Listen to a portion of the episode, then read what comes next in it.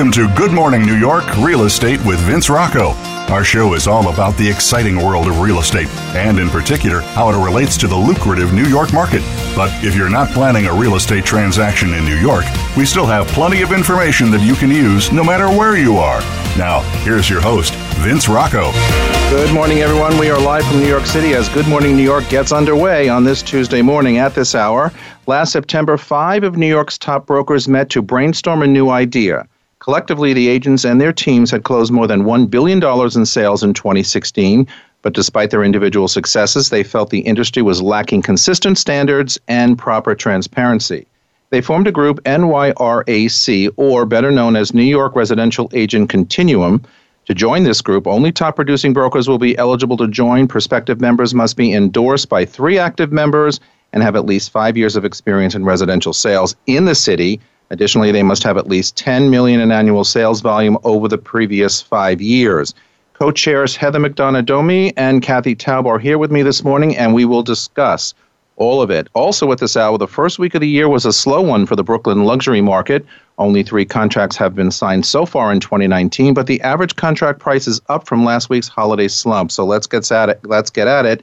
But first, I'd like to welcome my listeners in the United States and around the world I'm Vince Rocco, and you are listening to Good Morning New York Real Estate here live in New York. In the news this morning, after 12 years of ownership, Maggie Gyllenhaal and uh, Peter Sar- uh, Sarsgaard are selling their Park Slope brownstone. According to the Wall Street Journal, the couple moved to the neighborhood in search of more space and peace and quiet, and they wanted to be able to walk their children to school. Now that their daughters are older, they have decided to move on and are listing the four-story brownstone for 4.599 million the couple purchased the property back in 20, uh, 2006 for 1.9 million. Aria, you taking that? It's right across the street from me. There you go. J Lo and A Rod are selling the 432 Park Avenue condo that they only just bought. Isn't that something? Jennifer Lopez and Alex Rodriguez have come a long way from the Bronx, and now the happy couple is looking to take Manhattan yet again.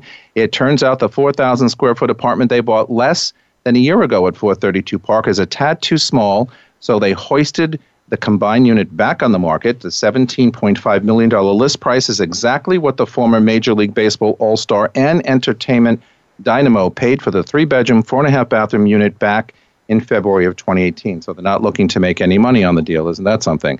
According to the New York Post, which broke the story, this latest Big Apple address twist is due to uh, overcrowding at the J Rod house. Since both adults have two children from the previous marriage, the 432 Park Avenue apartment does not um, have enough spread for the combined clad when they are all in town together. The couple is said to be looking for something much larger downtown. I guess I I could probably understand that. That's something else, right? 4,000 square feet, not big enough. How many times are they all in the same place at the same time? The most popular listing last month was a $545,000 one bedroom co op in Brooklyn Heights, located on Willow Street, one of the Heights' loveliest blocks. The apartment goes heavy on charm. The large living room features a, a window seat and a stained glass, uh, lots of stained glass windows with monthly maintenance fees of $655. The whole package comes at a decent price. No surprise then that the contract, the apartment entered contract in just 14 days. The most expensive listing to hit the market in December tells the classic New York City real estate story of what is old becoming new again, or at least what was old for the luxury condo market got new. The 95th floor penthouse at 432 Park Avenue hit the market back in 2016 for $82 million. In the two years since, most of the uh, affordable units in the building, well, affordable meaning those under good. $50 million, good. Uh, sold, while Penthouse 9 5 lingered. Last month, however, the developers at 432 split the units in two Penthouse 95A and Penthouse 95B. The latter listed for $40.75 million, while the former listed for 41.25 million, eking out the title of the most expensive listing of the month. The two units are, are, are more or less the same, with three bedrooms, three bathrooms, with stunning views, and all the luxury amenities you'd, you'd expect of an eight figure listing. The extra $500,000 by Central Park Views instead of downtown views. But take note, only, uh, only a few days after it was listed, Penthouse 95B sold for $30,191,000 or nearly 10 million below its new asking price. That's a lot. So if you're eyeing another premium unit at 432, now might be a good time to buy the other one and it's on the market and it's listed and you can get a good deal. Well, you know, what could you say? Anyway, I want to talk about uh, just for a second. There's a new talk radio, uh, new podcast called Rediscovering New York with my good friend Jeff Goodman. It's on the talkradio.nyc network. It premiered last week at 7 p.m. It, it plays on Tuesday evenings, and it's all about New York neighborhoods, not New York real estate per se, but all about uh, New York neighborhoods. It's a good listen. If you're interested or fascinated in how we break up our neighborhoods here in New York, that's a good one talkradio.nyc, Rediscovering New York with Jeff Goodman. All right, as I said uh, earlier, we're going to talk about a new group that's making lots of headway. Uh, Heather McDonough Domi and Kathy Taub are here. They write how a pioneering group of real estate agents will change New York's real estate market. They recognize the existence of a significant discount, a disconnect rather, in our industry that has somehow become acceptable. While there are billions of dollars at stake in what is one of New York's most important industries, the brokerage side of the real estate business is at times antiquated and inefficient and rife with unethical behavior. We as agents intend to change this with the information of an organization, uh, with the formation rather, of an organization of our own. An organization that is only open to those who are dedicated to working together in an ethical manner. An organization that focuses on raising uh, our standards and practices, elevating our industry, and in doing so, improving the negative perceptions and realities of our profession. Good morning, co chairs. Nice to see you this morning. Good morning, Vince. So, you know, there's a whole lot to talk about about this. I was very excited about it from when I first saw it and when I first read about it. I think it's needed. I think it's wonderful. But, you know, let's just get the listening audience out there familiar with what NYRAC is and, and about the founding of this this group. And so, why now? What was the impetus, other than what I just read at the at the intro? What was really the impetus for you guys and your your members, uh, initial members, to kind of come up with this right now at this time? Right. So this has actually been in the works for um, over a year and a half. A group of five or six of us got together um, September, a year and a half ago and uh, talked about getting a group together, talking about shifting markets, trends, how we can share information, help one another, um, improve the conversation. And that conversation led into a whole lot of other things that I think we didn't all expect. And um, from that, you know, I mean, it, it all starts with an idea, right?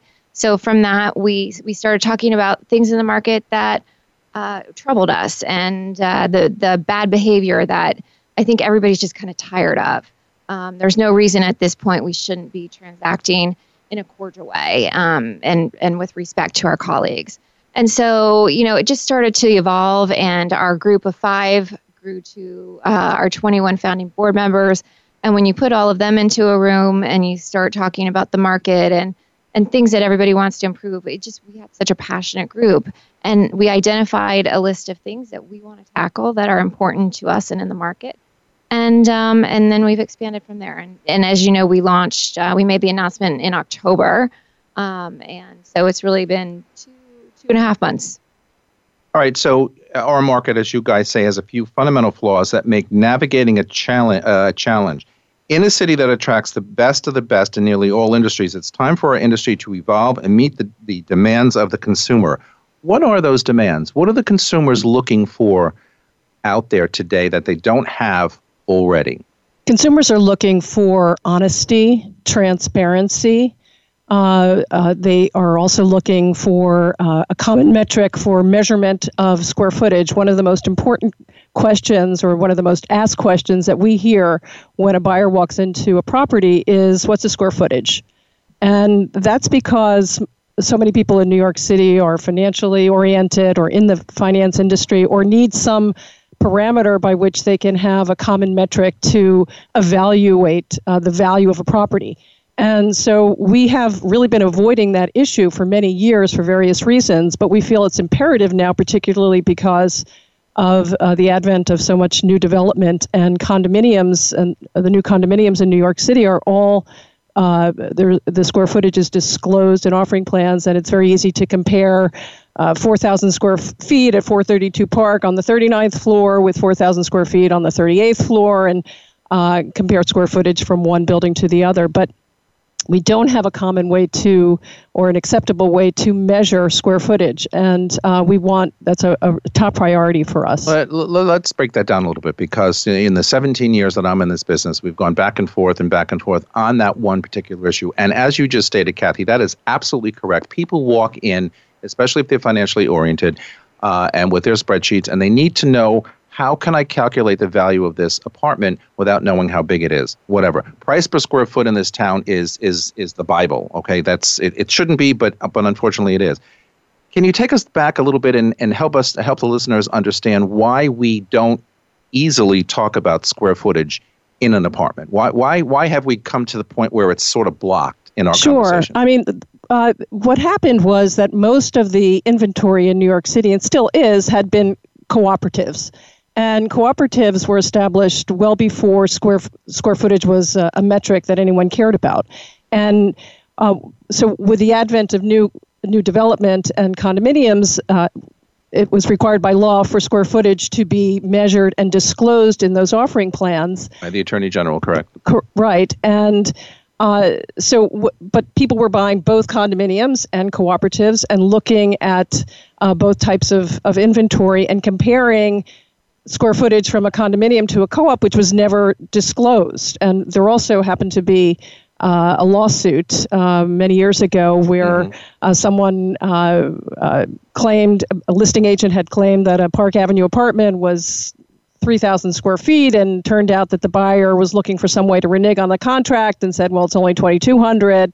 Rescinded the contract to his great chagrin, I'm sure, since the market had only uh, increased dramatically since then. Uh, and uh, we were all told by our managers not to disclose square footage because of that lawsuit. That was quite right. some time ago. It was a very long time ago, and and unfortunately, you know, especially in co-ops, as you as you indicate, you know, people come in and then one of the first questions they ask after they walk back from looking out the window is, "How big is this place? How what is the square footage?" And when you say, "Listen," you know, I don't really know. I can I can you know kind of guesstimate and tell you it's about this or about that size you know that doesn't really fly. So i would love i personally would love and because I, I do a lot of condo representation i sell a lot of new development condominiums and i know there as you stated also it's in the offering plan. Everybody knows the size. Whether it's accurate or not or how each individual building measures that square footage at least it's stated. And people can go from there and put a value on it if that's what they're looking for and uh, it makes it very easy. Um, you know uh, we we have issues with more than just that. We're going to talk on the other side of the break about why we don't have a consolidated MLS system uh, that most other cities outside of New York have. Very important. We have lots of you know disparate systems and disjointed systems that we can all go to, but nothing is is one, and nothing works the way a, a unified MLS system does. So we're going to go to break. We're going to talk about that. Uh, on the other side, you are listening to Good Morning New York on the Voice America Variety Channel. Don't go away.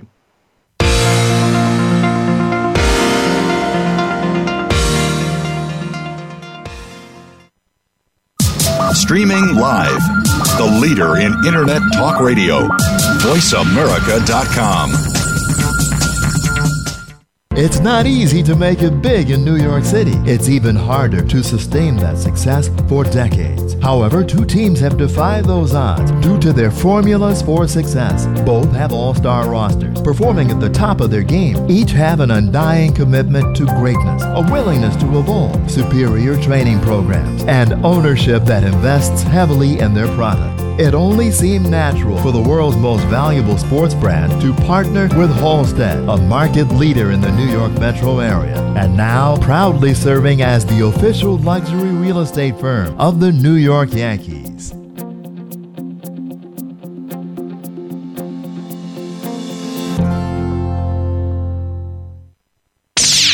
The Internet's number one talk station. Number one talk station VoiceAmerica.com.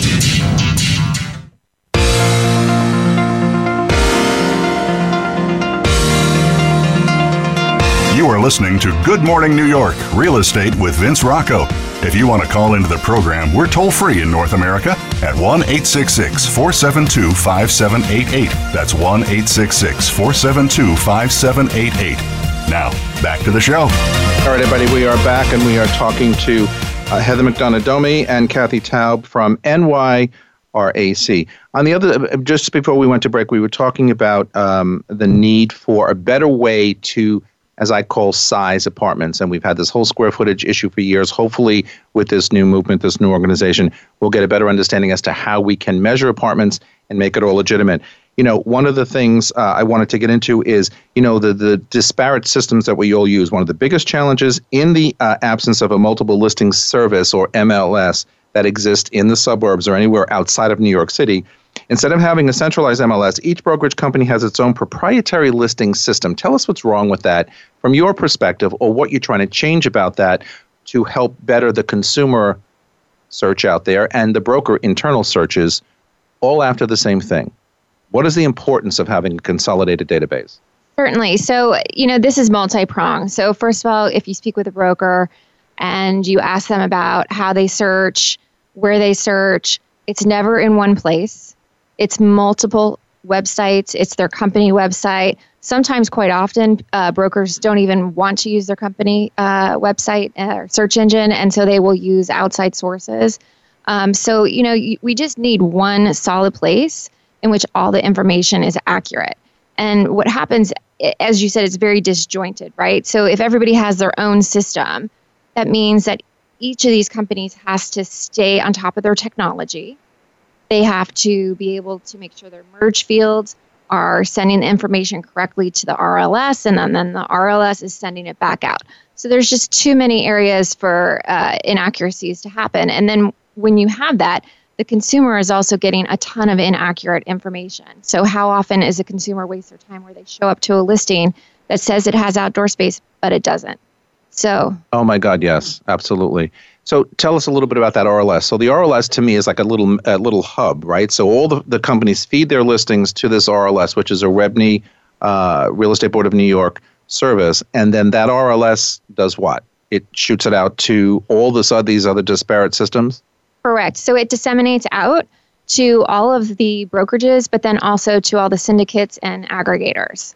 So they are the ones that are syndicating it out, right?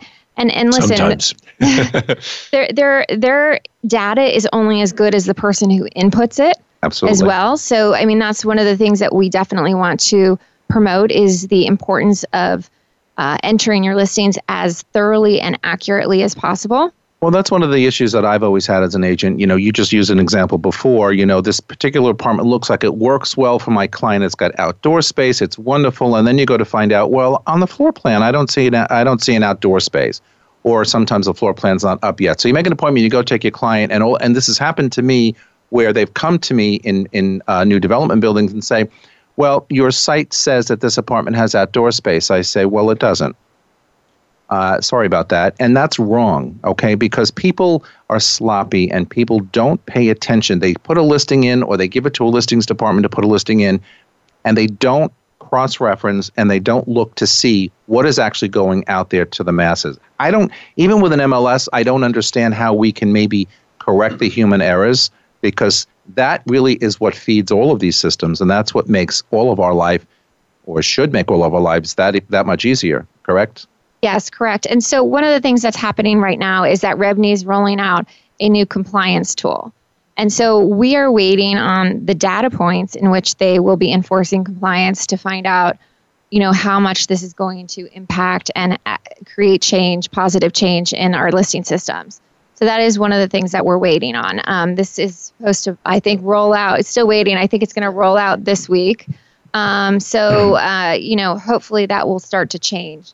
Um, but, you know, listen, there are a few other things that it's just time that we get it right. So, prop tech, right? That's a huge buzzword right now. Prop tech. Prop tech. Prop tech. So, property technology. Okay, so all the, the VC firms, they are all putting their money into what they call prop tech. And so if we don't get it right, prop tech is going to. And I think it's really important that we as a market uh, do what we can to protect our information, our data, and make sure that we are able to provide the consumer a quality product. Well, just to add on to that as well is that we are really aware of all of the market disruptors in uh, throughout the country, but particularly in our in our segment here in New York City. And so we we feel particularly in New York City that agents add a benefit that is very unique to our market because we have cooperatives, which are a very unique type of, of ownership and uh, involve uh, complications that a person who's not represented by a capable agent, uh, a, a, buyer can really have. You know, it could be a hazardous stretch.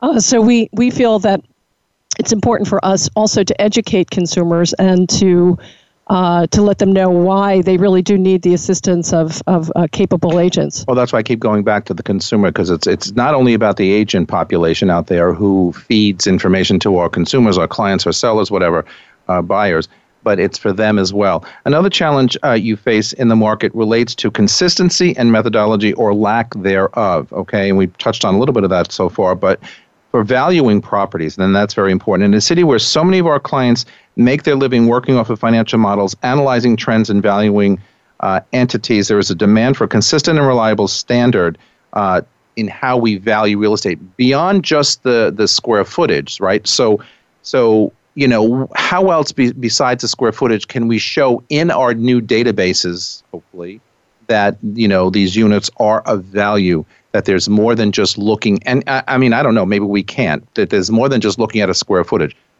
Views make a difference you know outdoor space make a difference height in building makes a difference. All of the amenities. All of the amenities potentially how the building is run. So how do you how do we how do we incorporate this, all of that? yeah this goes back as well to the proper uh, reporting or the proper disclosure of condition um, and um, all the various aspects of, an, of, a, of a property. And because we feel that our data is not clean, mm-hmm. sometimes it's very difficult to have a, a, a comparison. But one of uh, one of the other aspects that we're, we're exploring, and we really are promoting collegiality uh, with agents uh, because we do think that ultimately helps our consumer, who is really the, the end uh, the end game here, right. Uh, is um, in a market where in which we, we see prices falling, uh, it's important for us to have, if we can, and if it's acceptable to our sellers, to have uh, con- in contract information. So if, if we are able to disclose to each other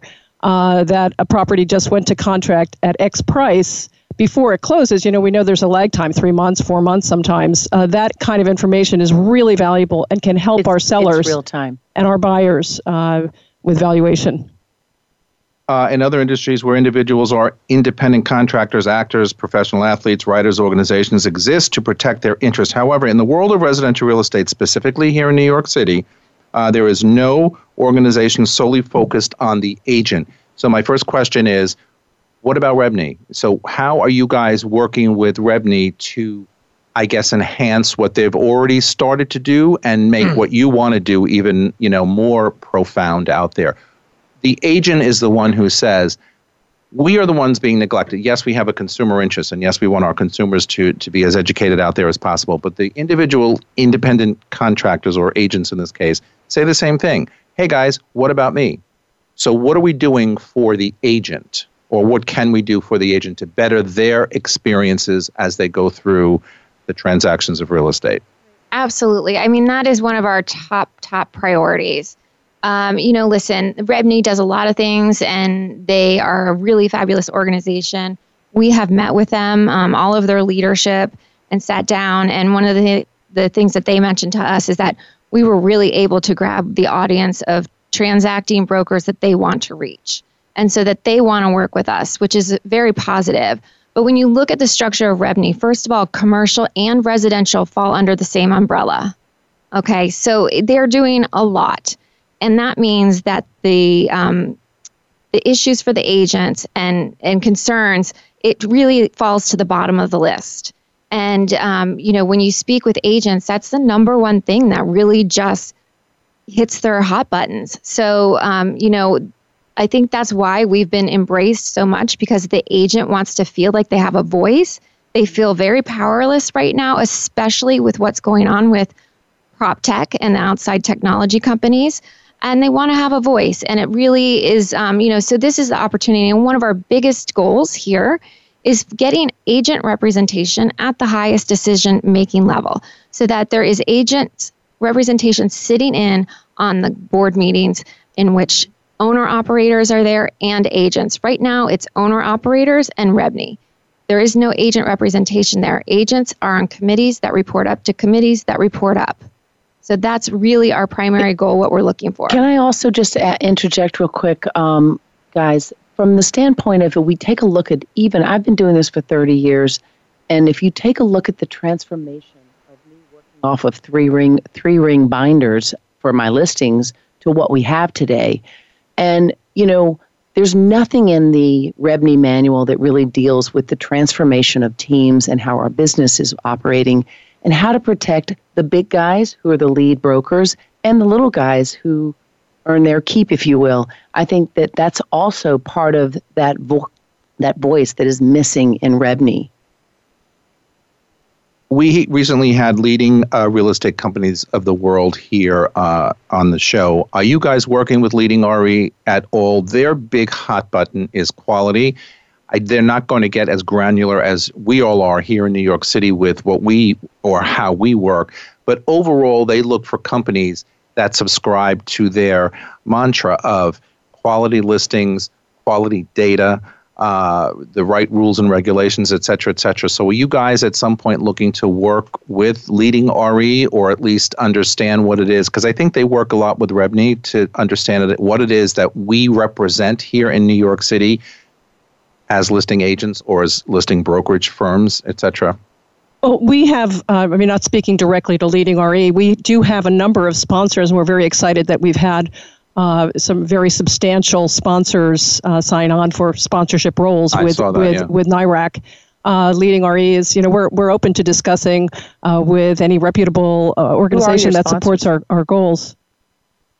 First Republic um, has signed on as our exclusive bank sponsor. We have uh, Romer Debbas as one of our attorneys. Um, Shevitz, um, Uh, Erlowitz. Erlowitz, uh, yeah. Yes, it's early. Thank Andrew you. Lupton- An- Lupton Andrew and and. Alan, they're the best. We love them. Um, XL. Elmer Debus is also the best, Heather. We Let's- do have two attorney Yes. sponsors. yes. Uh, Well, you're starting off in the right place. Let's talk about membership. So we have a few minutes left in our segment. So how many members do you currently have? And more importantly, how do people become members of NYRAC if they if they see the value, want to participate, and want to you know come on board? So how many members do you have currently right now? And and how can someone say, all right, you know what, this makes sense to me. This is something that I would like to participate in. Um, so it's very simple. You can go online. There's an application online that you can submit um, to the board. And, um, you know, I have to say the, the response has been overwhelming. We are going to be making an announcement later in the week, so we are not going to reveal our numbers. You're not going to reveal Today. your We've numbers got a big reveal Come coming. on. yes, we have a reveal coming. But uh, honestly, it's, You're not running for president, are you? We're, no, we're not. Not we're not. yet. It might be a good idea. we build bridges, not walls. So, Just had to ask. Sorry. yeah, Go ahead. but it's it's by far exceeded our expectations and what we forecasted at this point. So we're really excited about that. And um, and again, so you just go online, fill out the application, and then we'll be in touch. Yeah, and as I read at the top of the show, there are criteria which make total sense to me, and I- I, I guess over time it gets opened up to you know almost everyone out there who participates in our industry. What what do you want? Uh, we're we're going to end in a couple of seconds here. So wh- what do you want our listening audience to really know um, about this organization from a practical standpoint as to why you guys started this, why you guys are going to champion this right through to the end, whatever your end goal is. What is the the operative maybe word here for the agent population out there who is listening and might say, you know what, this sounds like it's something that makes a lot of sense to me. I would like to participate. What is the final thought here? I think really seeing uh, seeing action um, and doing the right thing. I think it really boils down to that in many aspects. When you look at everything we're talking about, the bottom line is about doing the right thing. Ethical. Ethical, doing the right thing for the agent, doing the right thing for the consumer. going to extend just a little bit. So tell me quickly about the ethical behavior of some of the agent population out there that we all just do not like. You know, on the show we adapted this this this slogan a couple of weeks ago. Love your co-brokers. Okay? Love your co-brokers because if you can't get along with your fellow brokers and agents out there, you're not going to be successful yourself. So unethical behavior does not work in my world, and I'm sure it doesn't work in all of you very successful agents here. But from an organization perspective, how do you preach the unethical behavior is wrong mantra? Well, how do you fix that? Well, we agree completely, Vince, that uh, you know, a few bad apples have spoiled uh, the perception of our industry. So that is really one, one of the most important priorities of NYRAC is to dispel that notion. And one of the parameters for membership is uh, that you're regarded within our industry as an ethical uh, agent. And uh, if if someone joins on uh, and is becomes a member and is accepted as a member, and we later learn that uh, there have been complaints about unethical behavior, we will have uh, we do have standards, and we will have. Uh, uh, a meeting, a sit down, and, and someone can be expelled from the organization because uh, ethics and the perception of, of, of, of, agents as being value added uh, is really a priority for us. Yeah, I mean, ethics is is is important in, in, all of our brokerage firms that we work for, and I teach also real estate uh, classes on the uh, continuing ed side. And you know, sometimes when this topic of ethics comes up, people look at me like, they're dumbfounded when I get into why you need to be an ethical broker. And I just, I, I, I can't, I don't even know how to wrap my head around that thinking coming from them. And I certainly know what my response always is, but I, I just think sometimes you must be kidding me. You know, this is, this is a, a professional business that we all engage in to make money and to solve uh, you know client problems and, and and make people happy and you can't do this by being you know a naughty person Anyway, we've got to go to break. Uh, we're live from Blast Off Productions here in New York City. This is Good Morning New York. Kathy Taub, Heather McDonough, Domi, thank you so much for being with us here. You're welcome to stay for the rest of the show. If not, we will have you back again in the next couple of months. Thank you so much. Thank you. Thanks,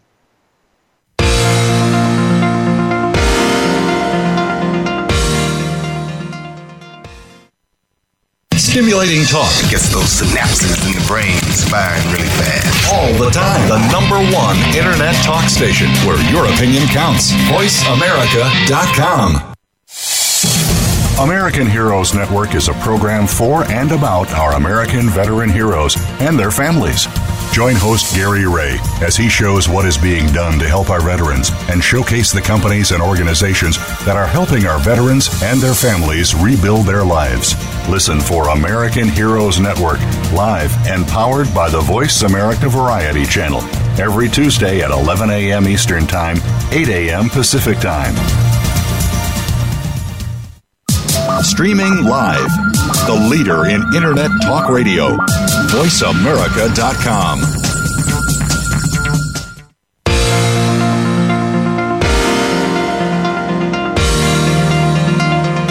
You are listening to Good Morning New York Real Estate with Vince Rocco. If you want to call into the program, we're toll free in North America at 1 866 472 5788. That's 1 866 472 5788. Now, back to the show.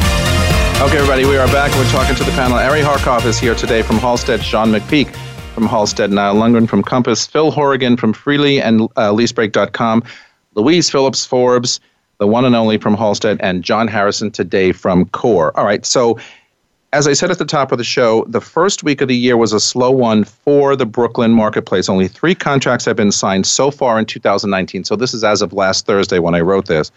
But the average contract price is up from last week's holiday slump. Contracts closed on two houses and one condominium for a total of $12.25 million. Uh, according to the latest uh, report from Stribling and Associates, the average contract price is four million, up from last week's average of 2.4 million. So, my question is: So, what's happening in in in Brooklyn these days? The golden child of New York City real estate for the past year and a half, two years, booming, zooming, beating all odds and beating the statistics of Manhattan numbers. What's going on, Mr. Harkov? I mean, I think um, Brooklyn is not. Uh, I mean, we're susceptible to the cold that the whole market is feeling right now. So I think you're seeing partly um, uh, there are number of products online right now, number of projects online right now. So you've got more to choose from as a buyer.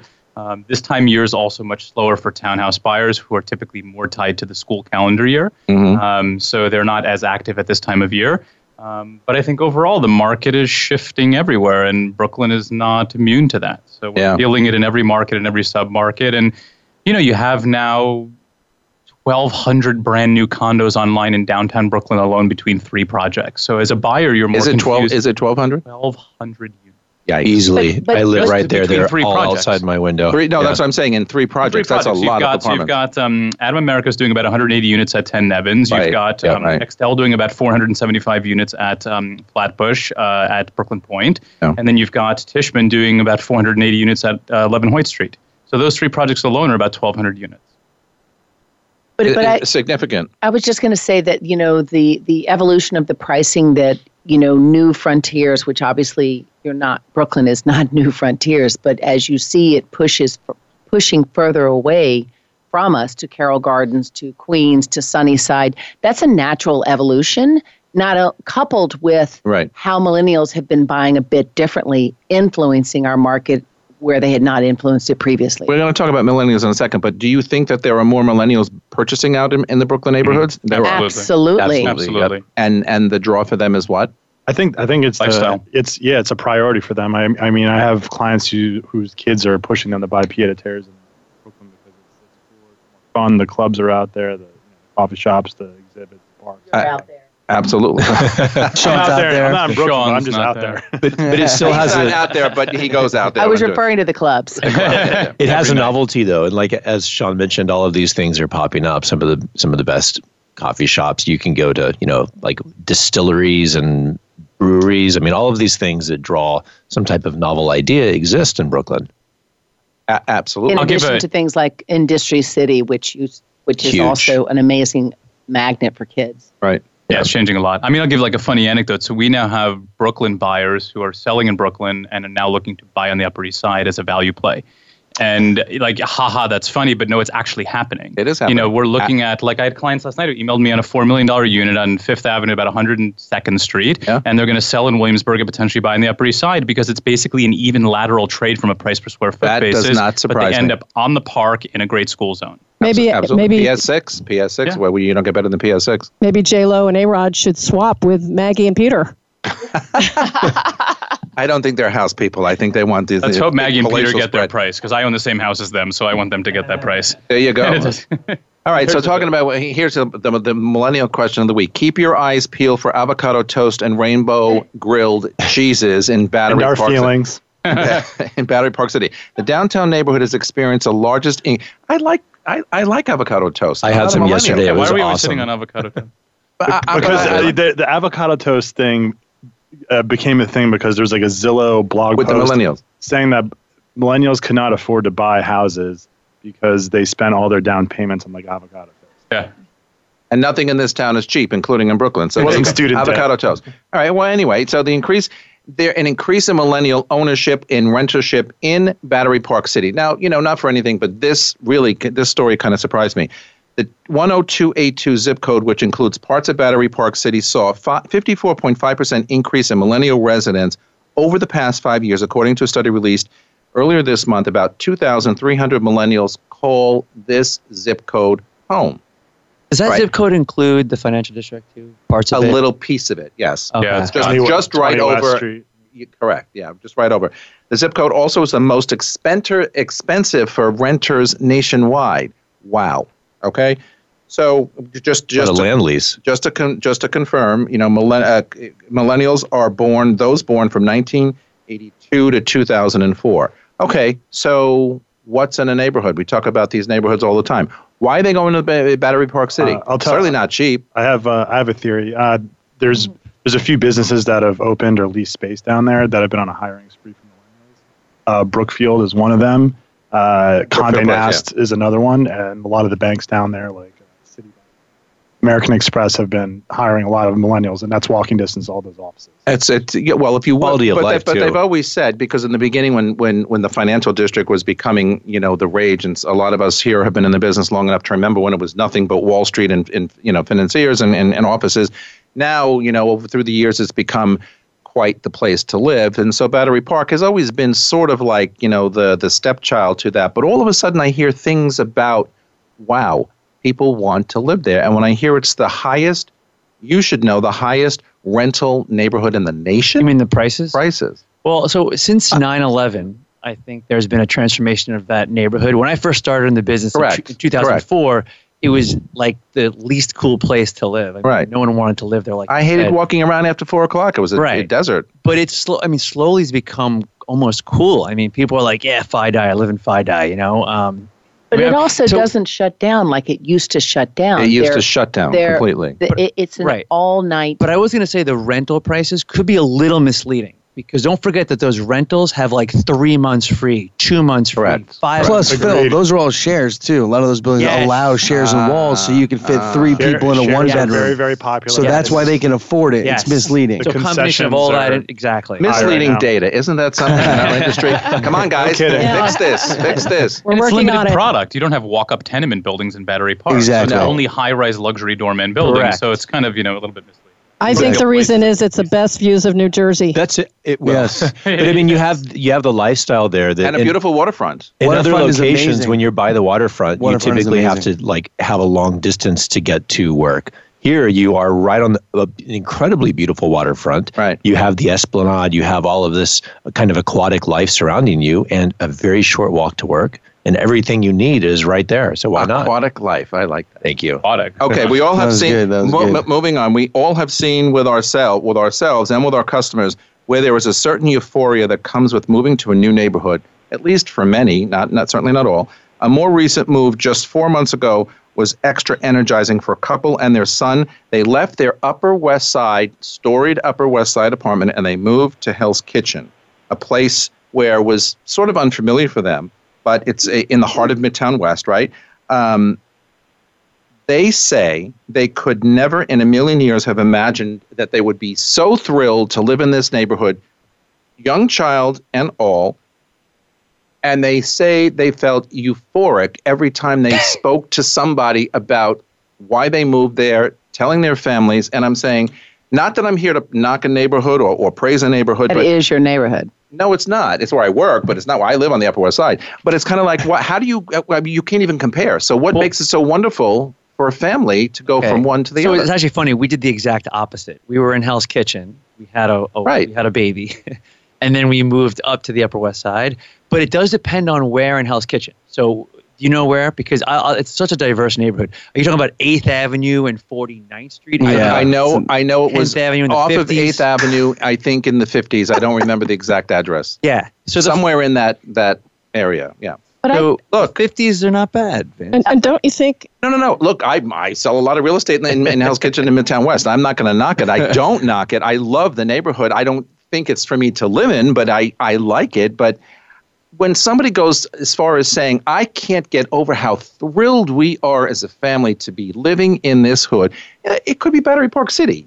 But but I think that those what- are stories that we hear since the transformation of literally the boundaries evaporating with development, with the evolution of Mm-hmm. markets becoming not pivot, you know, pivoted by reputation. Like the Lower East Correct. Side used to be like, you know, all the dope fiends. Exactly. Not anymore. And before that, it was the, where the immigrant. Well, yes, maybe. but You had to- the bottom line you had is. you had to walk. You had to walk But through the, the Lower East Side with line your wallet and your there underwear. is- You there couldn't, are- you Yeah. couldn't do it. It There are amazing buildings on Battery. I mean, on uh, on the Bowery. Oh, Yeah, of only course. the Salvation Army. Yeah. So that evolution of those boundaries disappearing have created options for people to experience New York in a very different way, and that is so exciting for us. Yes. And if you have that as part of the narrative that you've anchored to a neighborhood, and then you take the jump and you move there, of course, there's some euphoria behind it. It's a it's something that's new. It's like, oh my gosh, I'm moving to an the location that I thought I'd never live in. it's all about change? It's all about change. It's an adventure. It's a whole bunch of things. We've got to take a break live from Blast Star Productions here in New York. This is Good Morning New York. We'll be right back after these messages.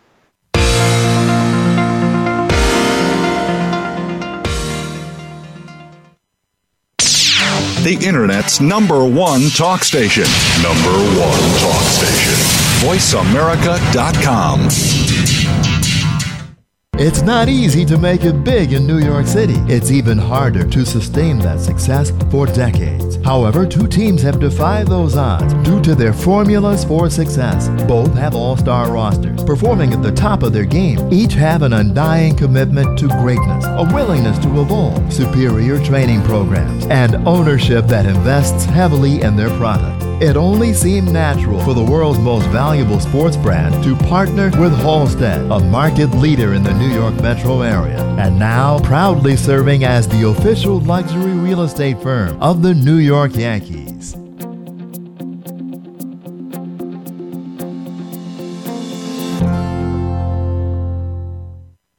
Voice America Live Events channel is here now to showcase your corporate, individual, or organization's live event. Visit voiceamerica.com forward slash live events to see all of our past live events and find out more. Whether it's a multi day conference, special speaker, or single day event, we've got everything to make your event a success. We can do a few hours or a few days. For more information about taking your event to the next level, call Jeff Spinard at 480 294 6417 or email info at voiceamerica.com. Again, that's Jeff Spinard at 480 294 6417 or send us an email to info at voiceamerica.com. Voice America is where you are and where you want to be. Join us around the globe as we broadcast live from some of the most interesting events available. Don't forget to view all our live events, including on demand access to past events that you may have missed by visiting voiceamerica.com forward slash live events.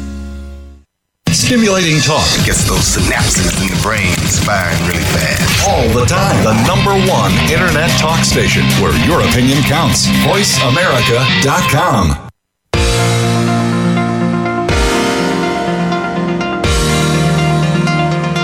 You are listening to Good Morning New York Real Estate with Vince Rocco. If you want to call into the program, we're toll free in North America at 1 866 472 5788. That's 1 866 472 5788. Now, back to the show. Okay, everybody, we are back. We're talking to Ari Harkov from Halstead, Sean McPeak from Halstead, Niall Lundgren from Compass, Bill Horrigan from uh, freelyleasebreak.com, Louise Phillips Forbes from Halstead, John Harrison from Core, and our folks from uh, NYRAC are still here, Kathy Taub and Heather McDonough Domi. So, following last year's real estate market was like riding a roller coaster, as we all know and have complained about. The market started off strong in 2018 and then softened before finishing with a mild flurry. However, one thing that did not waver was New Yorkers' belief that owning a home makes sense from a financial perspective, and we all agree with that. Regardless of what the market is doing, if you own a piece of the rock, you're going to be a better off long term. Bottom line, though, there is some uncertainty as to how the real estate market will perform over the next 12 months. One thing remains certain New Yorkers do believe in home ownership. Thoughts? Right on with that comment. Do we think that, regardless of the Those that- marketplace, that, this is still the right place? Yeah, I'd say those that own certainly believe that. I mean, New York. Well, New York City still has you know, two, I think close to two thirds of the people here are renting because Sixty-four it's. percent. Oh, yeah, okay, that's a specific there. Um, uh, so it's a transient city, but when you do own, you realize, listen, what other city in the the U.S. has as much of a track record as as New York? Uh, and so, if it's a long term hold, then why wouldn't you want to own something here? I think the key is the long term yeah. hold piece, though. I mean, I think so. One of the things that we've Right. seen with our clients in the last year or so that they're paying much more attention to the monthly carrying costs than they ever were before. Part of it's tax reform related, part of it's due to what's happening in the rental market in terms of concessions and landlord paid OPs and what have you. But buyers are paying a lot more attention to what am I paying on a monthly basis versus what could I pay to rent and how long am I really going to hold this with the understanding that it's not a slam dunk anymore that I buy something and it's automatically going to sell at a profit. We have a That's number right. of people who are actually selling at very meaningful losses right now. For those of you who sell larger family size apartments, is this some of the consideration that they go through? I, my kids are young, they're going to go to school, we're going to be here for at least 10 years. Is this the right time to buy? people are trying to time the bottom of the market. I, I Wow. really feel pretty strongly that it's it's, it's basically here. Um, you know, with the interest rates the way they are and the amount of concessions that developers I are believe that giving too, us. but I don't know that we're at the bottom of the market. Uh, yeah, sort of. close. Yeah. Well, I, I also think that one of the things that we, part of our job as agents, is imperative that we educate. You know, it is the only asset that you have that is a user asset. And I think that, you know, if you look historically, I mean, I have a very significant book of business for 30 years, and I have always um, acquired wealth through my real estate more over than my other investments. That's the key, and and I think that's the whole story. You know, topic of the, the reason behind the story is that if you're willing to invest, you're willing to stay in it for the long term. uh, as you all suggest, you're going to make money. You know, if you're buying to flip today, I was a flipper for seven years back when flipping was a thing to do. I never lost a penny. I always made lots of money on every apartment I bought and sold and fixed and, and flipped and whatever. Uh, and that's when I was running around working in corporate America, dabbling in real estate. Maybe that's why I'm in this business today because I liked it so much. End of the day, you can't do that today. But I also. Go ahead. Sorry, sure. I mean, I think it truly is case by case because if you talk to a young family that is having their first child, maybe their second child, and there are plans, you know, they need to buy something or live somewhere, but they're going to need to upgrade, or in another two to three years, they'll be able to afford to upgrade. Mm-hmm. It doesn't make sense for them to buy now. So, and I've told people don't buy now, rent, and wait. I don't care if you're at the bottom of the market, the transaction costs are way too high to do it that way. Interesting. And I, I think the call to action as we look at interest rates is important for us to really take a look at Which have come down recently. Well, they yes, we had a nice recovery in the bond market, which which all of those educated buyers that we, I'm dealing with today are pulling the trigger comfortably because they want to lock that rate before March. And I will also say what's right, as you said, Heather. The first time buyers, for some people, they want to be in owners. They don't want to pay somebody else's mortgage. So, you know, buying now and paying maybe more money but locking the rate where those individuals are adults and aren't planning to make any changes, it's the right action. Also, if you're upgrading with a lot of equity in your home, buying back into the market might be a time to pause and wait and be patient, but li- but liquidate the asset. Correct. Worth waiting for in New York City because markets always do turn. Phil Horrigan on the rental side, same scenario. In terms of what? In terms of what people are looking to do? Good time to rent at the moment, or Yeah. are we still in a fro- freezing Great- kind of moment? Still a great time to rent. Um, if you're renting. I will say though that, like I think I mentioned this last week, there are some pockets of strength in, in the rental market that I'm seeing. So it really depends. We're also in the quiet season. You know, for, for traditionally, traditionally, I would say over the last you know probably hundred years in New York City, this is the time when it's a little slow when. When there isn't as much out there, landlords have learned to try to have their leases come up in the summertime because that's where there's more demand. So on the plus side, you can get a better deal on a rental now. But on the negative side, if you're looking, there isn't as much out there because landlords have just learned to put their apartments on the market in the summer. All right, on the heels of that, apartments on the sales side are piling up and sales are slowing in the outer boroughs, as we talked about before. So sellers are increasingly turning to creative inducements to uh, get buyers to sign on the dotted line, and that's on top of what is typically open to negotiation, like some fees, commission fees. Okay. Right now, a successful sale is one where everyone's a little bit uncomfortable. I think you said that in an article recently, Ari. Um, and if you're not negotiating uh, correctly, you know, you're not going to make a successful purchase in this marketplace. So you both sides have to feel a little uncomfortable. Buyer does, seller does, before you can make a great deal Even the and agent, feel good about it.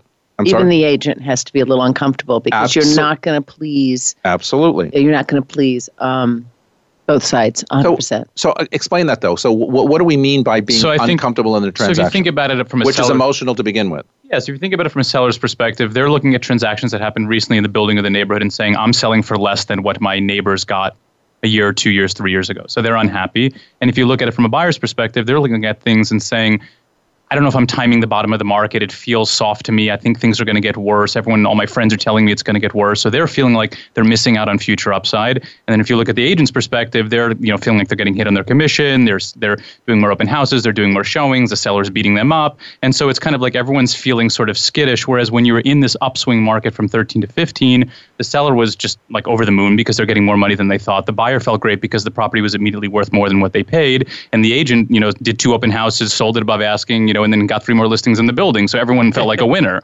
Um, we're not in that market anymore. However, that's not feeling uncomfortable. How- however- listening to the. However, I will say that on the heels of what Kathy and Heather and uh, their mission is, is that the collaborativeness that we as industry individuals, um, these are the times where we really do pull together, or those that are smart enough to do that. And I really think that these are opportunities where that transparency, communication, because when there's not a lot of business transacting, whatever data point and the and you know for I am super generous with my information, and I'm always appreciative when someone when that's reciprocated. Mhm. But if it's not, you can't help but remember that. Absolutely. So I Love just you, co-brokers. yeah, amen. So no, seriously. I mean that that's that's what you have to. You've got to be you've got to be transparent. You've got to be flexible, and you've got to be open to open whatever might. Absolutely. At the same time, etc. How are open houses happen, uh, going these days? I mean, we've got a, about 30 seconds left. Are we seeing lots more traffic coming on board with open houses, or is it still pretty Certain flat? sectors, lower Better than the end of last year for sure. Like I- twenty five percent up from the end of last quarter. I agree. Seen a lot of activity. Yeah, I me saw some more, uh, much more activity on something uh, this last week versus bulk. the end of the year. And interesting Deal, deals, deals happening in January. deals happening. Deals and I will happening say, in just January. interestingly, people coming to open houses are less numbers, but 15 million, 10 million, they're coming and they are real buyers and focused. Well, that's the difference. Okay, I agree with you, Louise. I think they're coming less, but they're more serious. They're more real, and they're going to be buying something at some point in their in their you know hopefully short term search. All right, that's it for us. We're out of time. That's our show for today. Thanks to um, Kathy and thanks to Heather for joining us. Shoot for the moon, everyone. Even if you miss, you'll land among the stars. And the only person you should try to be better than is the person you were yesterday. Be kind to one another. For all of us at Voice America, all around the world, thanks for joining us, and we will see you next time. Goodbye, everybody.